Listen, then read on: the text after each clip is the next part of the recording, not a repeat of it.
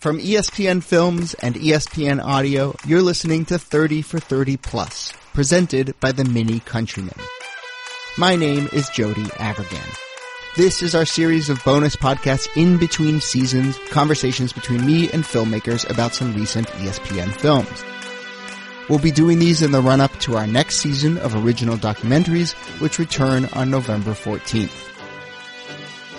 This week on 30 for 30 Plus, a conversation with director Mike Tollin, who spent 25 years following five up and coming Inglewood, California basketball players as they set their sights on the NBA and beyond. What's great about seeing the sweep of this film from 17 to past 40 is you see their dreams being nurtured, maybe, you know, sometimes unrealistically so. And you see these guys' lives after basketball. When Mike Tollin started filming in 1992, the Morningside High basketball team were reigning state champions, and his five subjects, all returners, all felt that they were on their way to college basketball glory.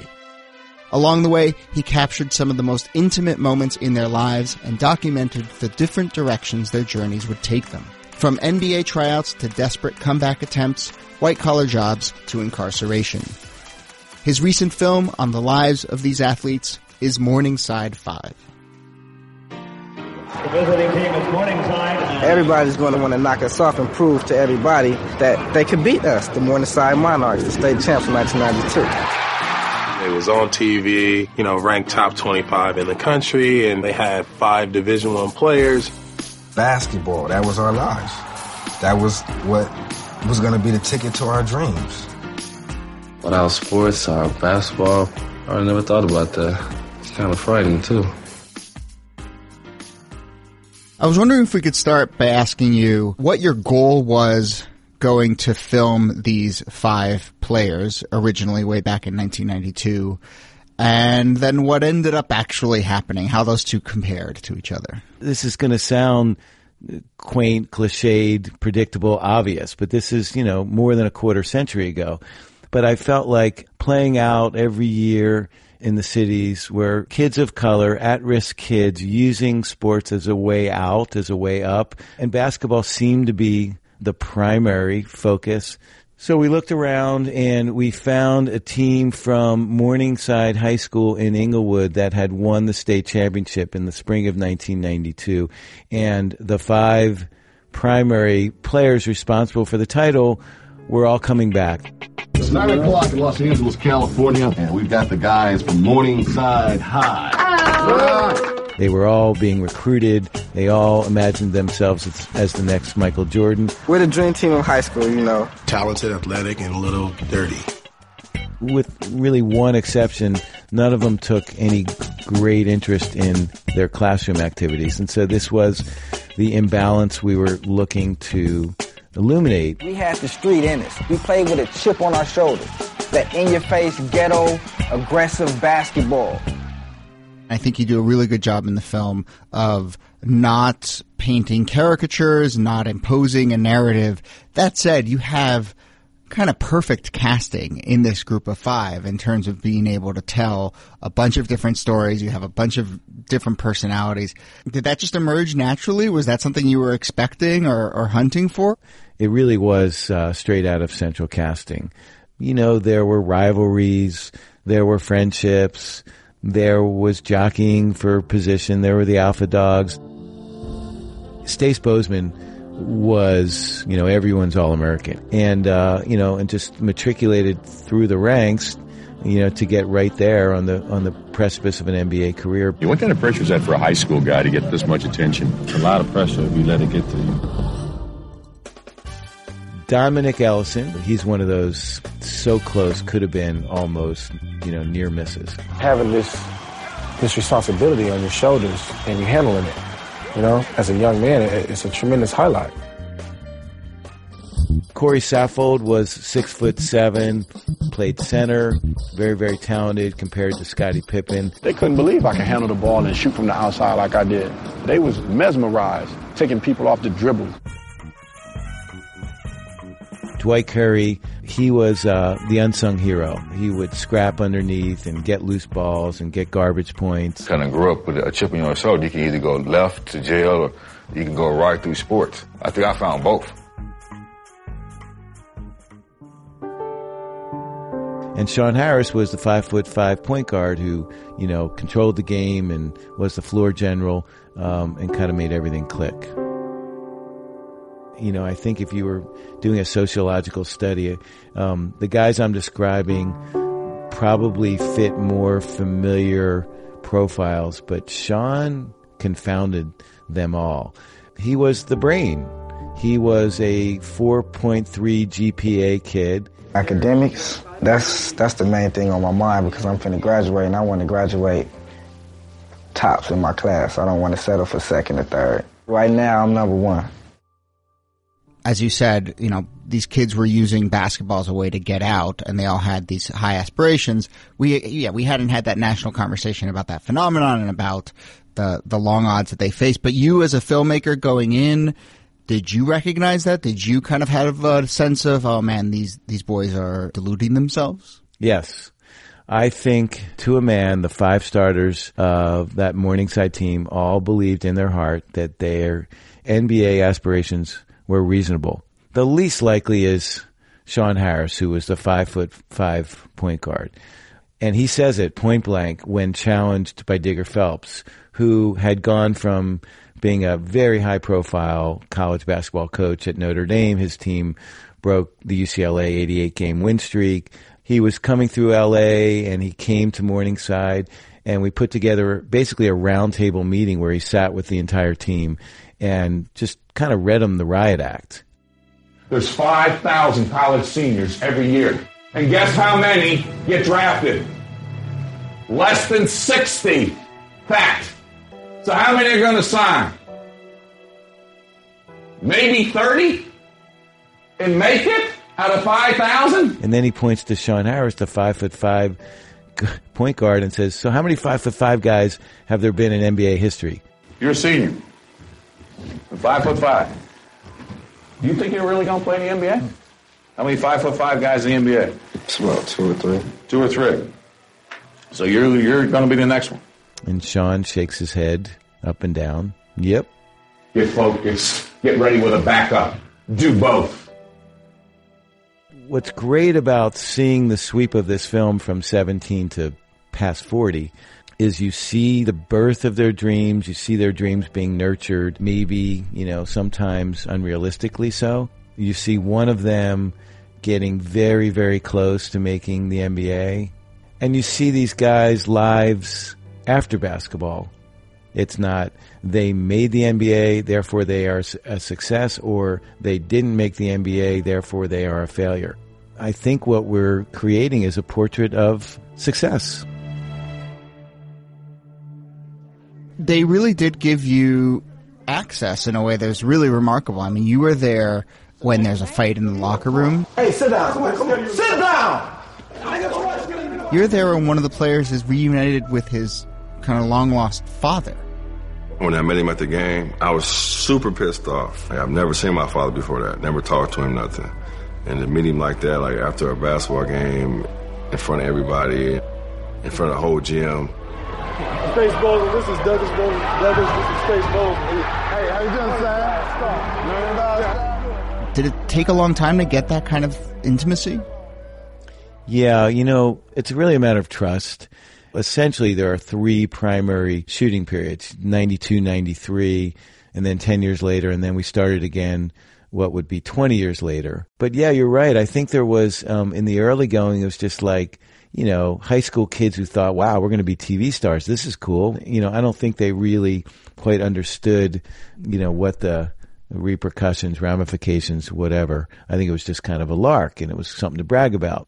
The second time, they were a little more mm, circumspect.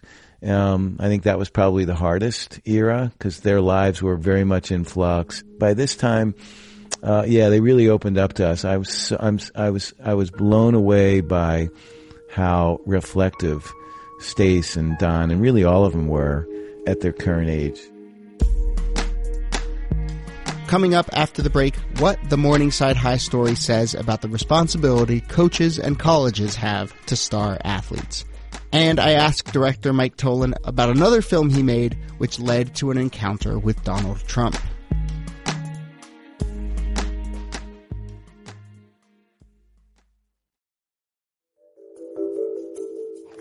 I took my swing at the NBA, and you know, it's a hit and miss. I missed.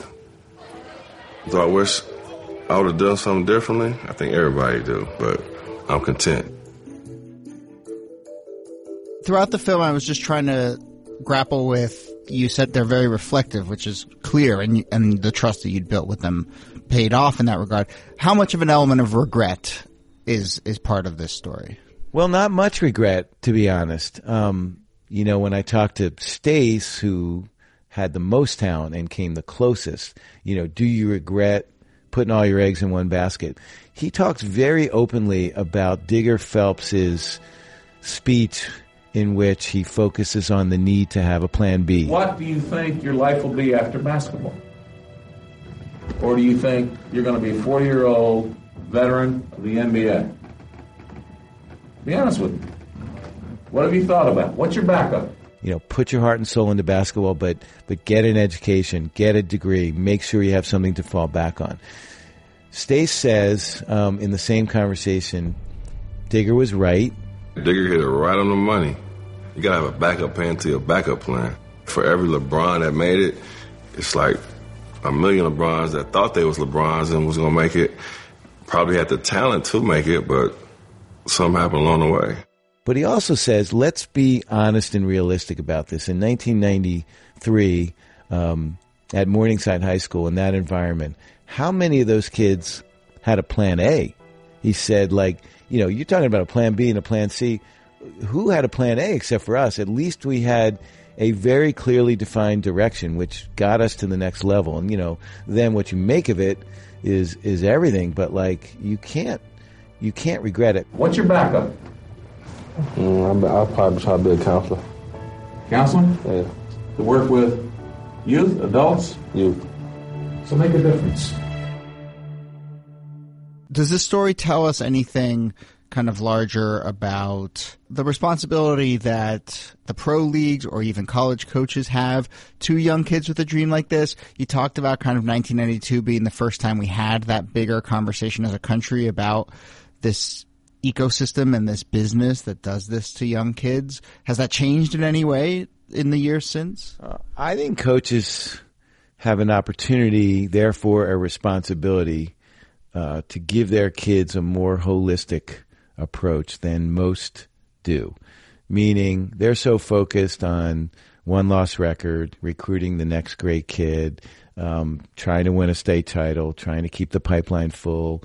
But yeah, you have a chance to be a role model that's maybe more impactful than a parent or than any other teacher. I want to single out a guy named Seth Berger, who I've gotten to know, who coaches at a school in Pennsylvania called Westtown, um, which is very much outside the mold.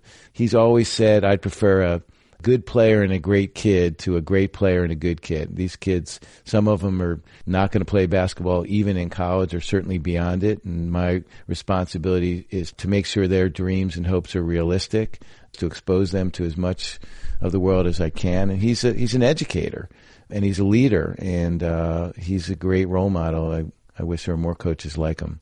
So while I have you here, I do want to ask you a question about a previous film you did for ESPN Films, a 30 for 30 on the USFL, which is the United States Football League, a startup football league.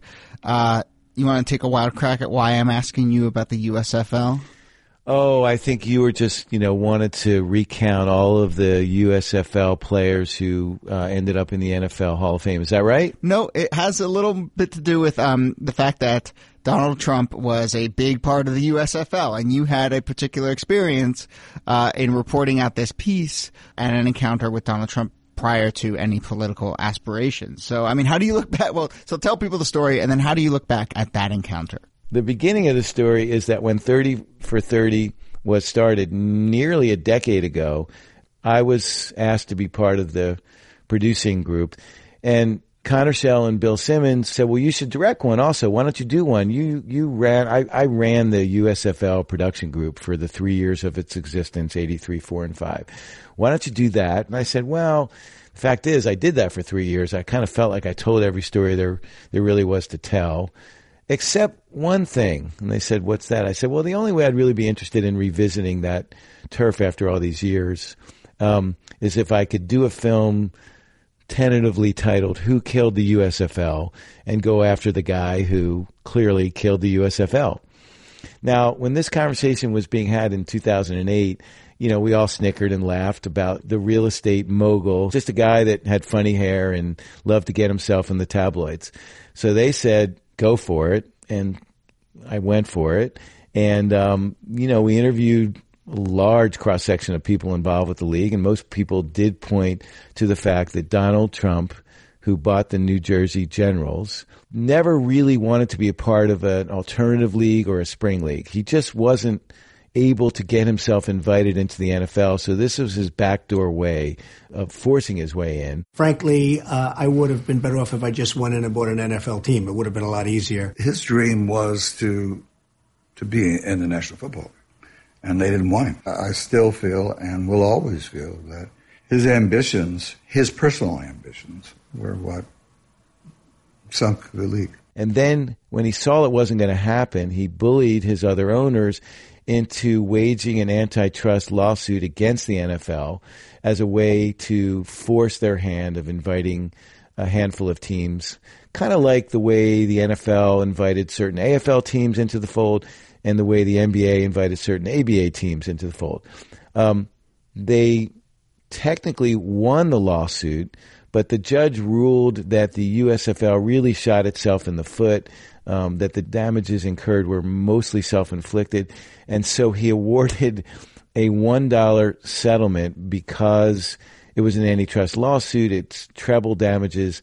So they got a $3 check for the millions of dollars they spent trying to fight the NFL and Donald trying to get his, himself into the NFL.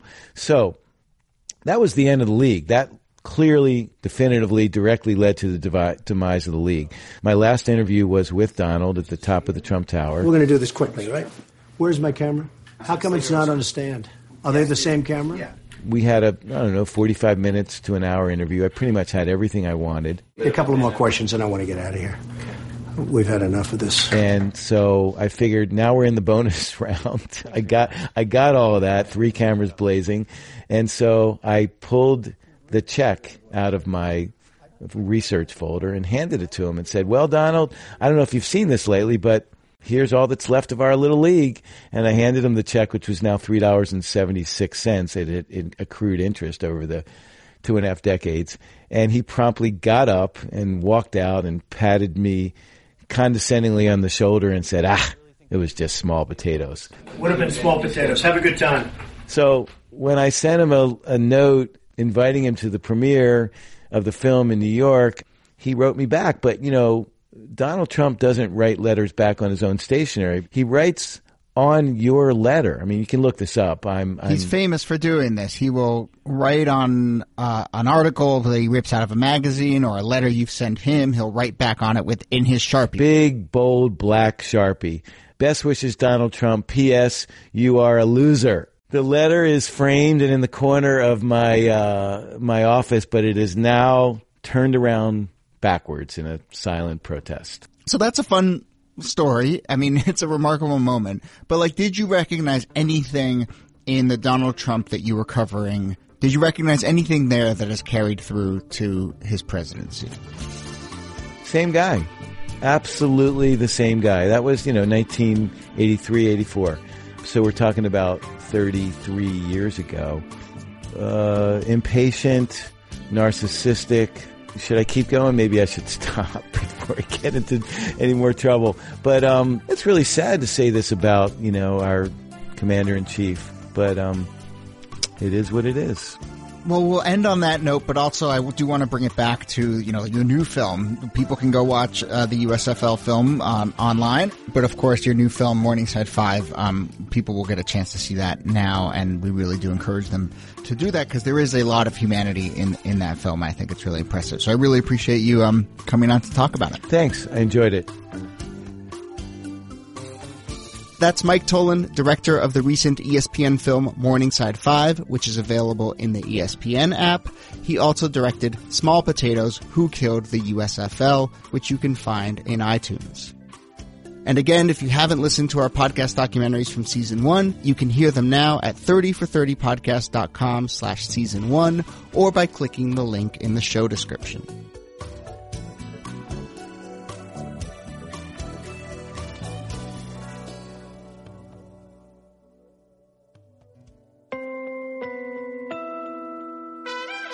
My name is Jody Avirgan. This episode was produced in association with Transmitter Media, Greta Cohn, and Katie Simon. Production also provided by Ryan Nantel and Kate McCullough, with help from Vin D'Anton, Jenna Anthony, Colin Fleming, Aaron Leiden, Taylor Barfield, Tony Chow, and Alex Bowen. Special thanks to Annie Chelsea. Our theme music is by Hrishikesh Hirway of Song Exploder. Thanks for listening. We'll be back next week with more 30 for 30 plus.